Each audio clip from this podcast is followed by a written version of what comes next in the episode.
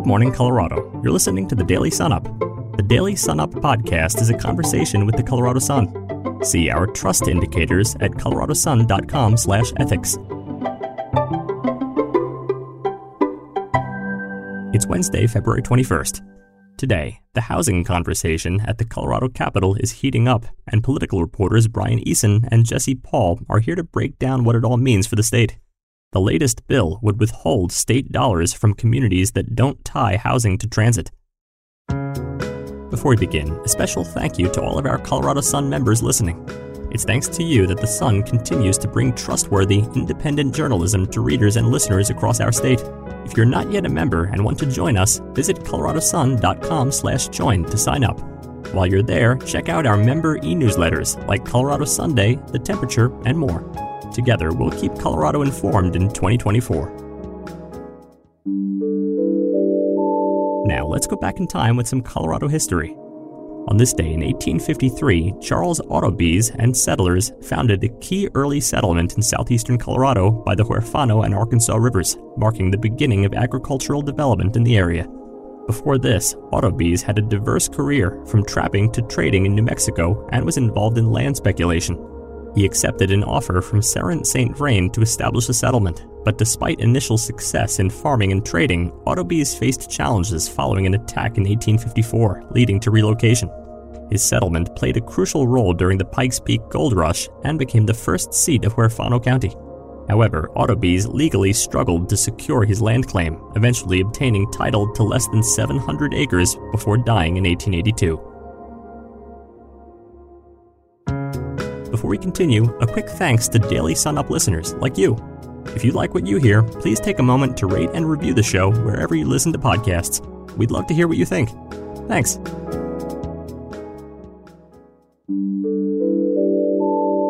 Next, our feature story. Morning, everyone. It's Jesse Paul, one of the Colorado Sun political reporters here. It's Wednesday morning, and you're listening to the Daily Sun Up podcast, and it's another political edition of the podcast. I'm joined here by Brian Eason, a fellow political reporter. How you doing, Brian? I'm good. How are you? I'm good. So we've been talking or writing a lot about the housing bills that we're expecting in the legislature, and they're starting to kind of trickle out now. One of the biggest ones was just introduced. You wrote about it. Tell us what's in it and where this kind of fits into the broader context of the housing conversation at the Colorado legislature this year. Yeah, so this is really one of the bigger bills we're we're expecting all session. Um, it's House Bill thirteen thirteen, and it's really similar to one of the big pushes from last year uh, from Governor Jared Polis, which was designed to really encourage denser housing near near transit. And the reason that denser housing near transit is important, of course, is that you know, the more folks that can take transit to work or to school or anything like that, the fewer cars we have on the road, which kind of helps the state uh, with its goals in terms of climate change as well. So this bill is going to be a little bit different than last year's, right? For those who who don't recall, at, the end of last year, Governor Polis's uh, big housing measure kind of went down in flames on on the very last day of the session. It faced uh, quite a bit of opposition from from local governments in particular because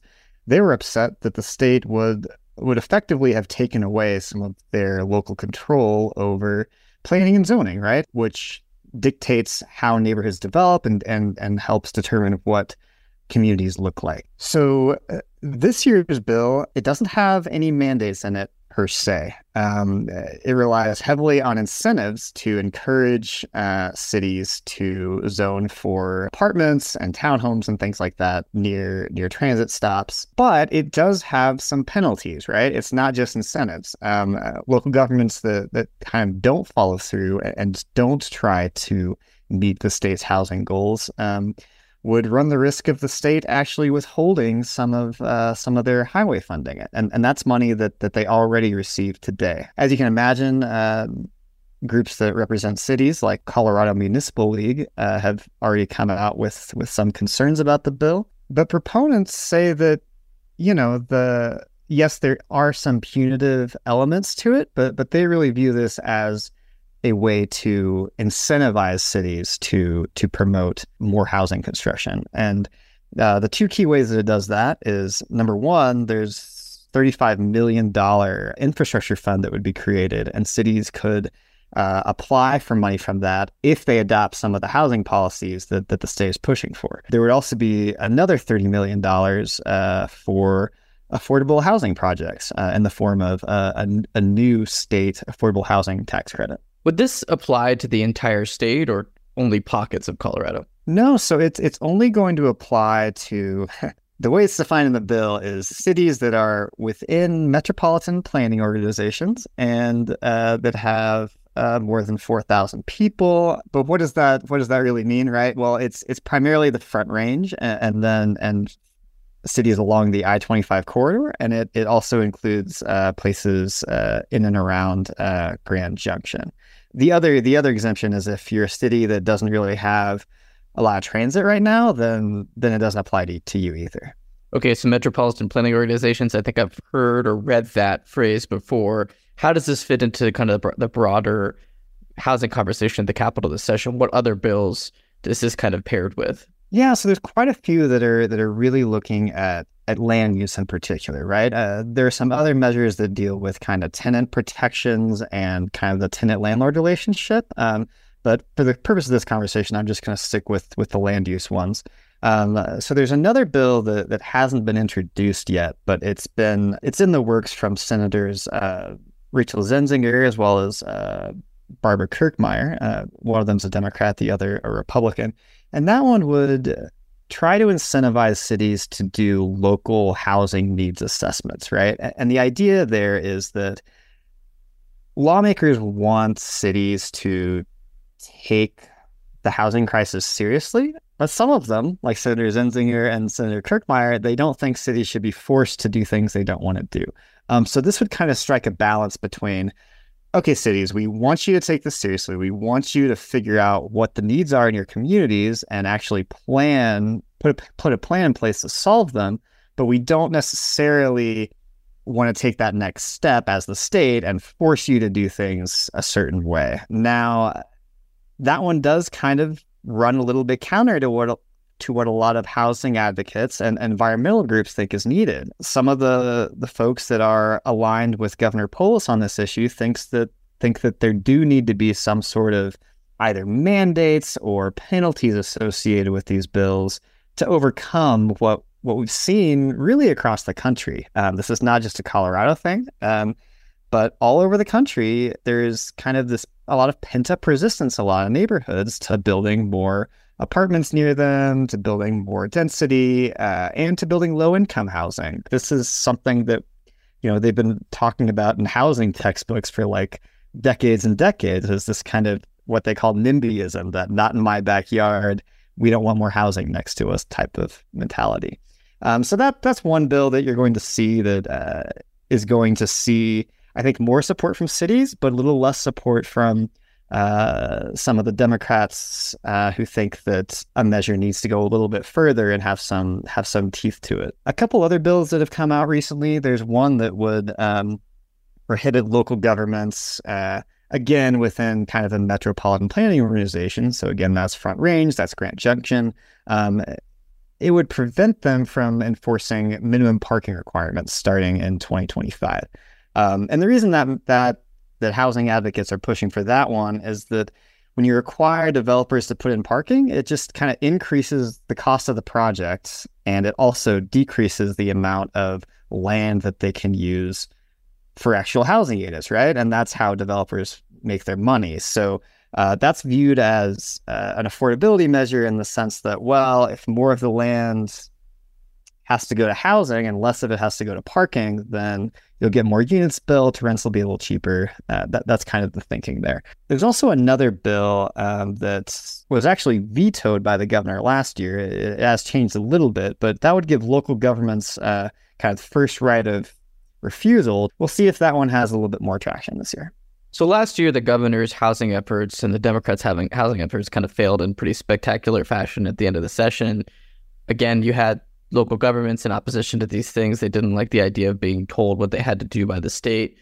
How are the vibes going into this year's attempt at these bills? Do you have a sense of how things are going to shape up? Do you think these things are going to change? Do you think they're going to pass with flying colors? It's interesting. You know, I uh, in talking with Kevin Bommer the other day, who is uh, the leader of the our municipal league, yeah, cities don't like some of the proposals they're seeing, but they've said it's night and day from what we saw last year. Um, and the reason the the vibes, as you put it, are a little bit better is that they've been having meetings for for months. I mean, dating back to like June or July, right after uh, last session ended. So there's been, I think, much more pretty sincere effort on the part of of the governor's office and and and, and lawmakers to really reach out to uh, interested stakeholders on this. So that includes cities, that includes uh, housing organizations, low income housing organizations, um, and environmental groups. Um, and so I'd say there has definitely been more collaboration heading into this session. Supporters are hoping that that will help them get something done, even if ultimately not everyone ends up agreeing on on the finished project product. But we'll see how that goes. Um, I think a lot of these measures still are very much in flux, and I think I think we can expect to see some changes as they move through the process. All right, it's the year of housing and the year of vibes at the Colorado Capitol. Thanks so much, Brian. Appreciate your time today. Thanks, man. What are what are your vibes like today? That's classified material. classified material. Excellent. Finally, here are a few stories that you should know about today.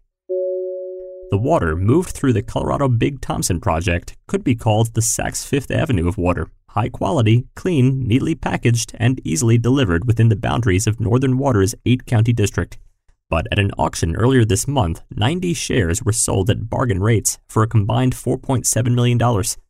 That's just over $52,000 per share, well below the 70,000 plus dollars the water has fetched in recent years. The 90 shares were just a tiny fraction of the 310,000 shares that comprise the entire project. A judge set a $5 million cash bond Tuesday for a University of Colorado Colorado Springs student accused of fatally shooting his roommate and another person inside a dorm room. Prosecutors say 25 year old Nicholas Jordan of Detroit could be a threat to witnesses and students of the university if released. Jordan allegedly tried to flee the state before police found him inside a car with a gun about three miles from campus. The judge declined a request to make the arrest affidavit public, and police did not disclose a possible motive. Jordan is set to return to court Friday morning. Colorado Springs police say they are using the threat of court fines and jail time to encourage homeless people to move into shelters and accept help with substance use disorders. In 2023, police in the state's second largest city issued 899 tickets to people who were homeless, including 117 for illegal camping in public spaces. In Denver, nearly twice the size of Colorado Springs, police handed out just 14 tickets for illegal camping during the same period and that was up substantially from 2022 when Denver police wrote just one illegal camping ticket. For more information on all of these stories, visit our website, coloradosun.com. And don't forget to tune in again next time. Now, a quick message from our team. This is Christina Pritchett, Marketing and Events Specialist at the Colorado Sun. In my role, I get to witness the Sun's impact on our state firsthand. I always leave our events feeling inspired by those who attend and share the impact that the Sun has in their daily lives. If you're a follower of the Sun, please reach out and tell us what you think of our reporting and let us know how it makes a difference in your life. The Sun is member supported, so if you're not yet a member, please consider joining us today at coloradosun.com/join.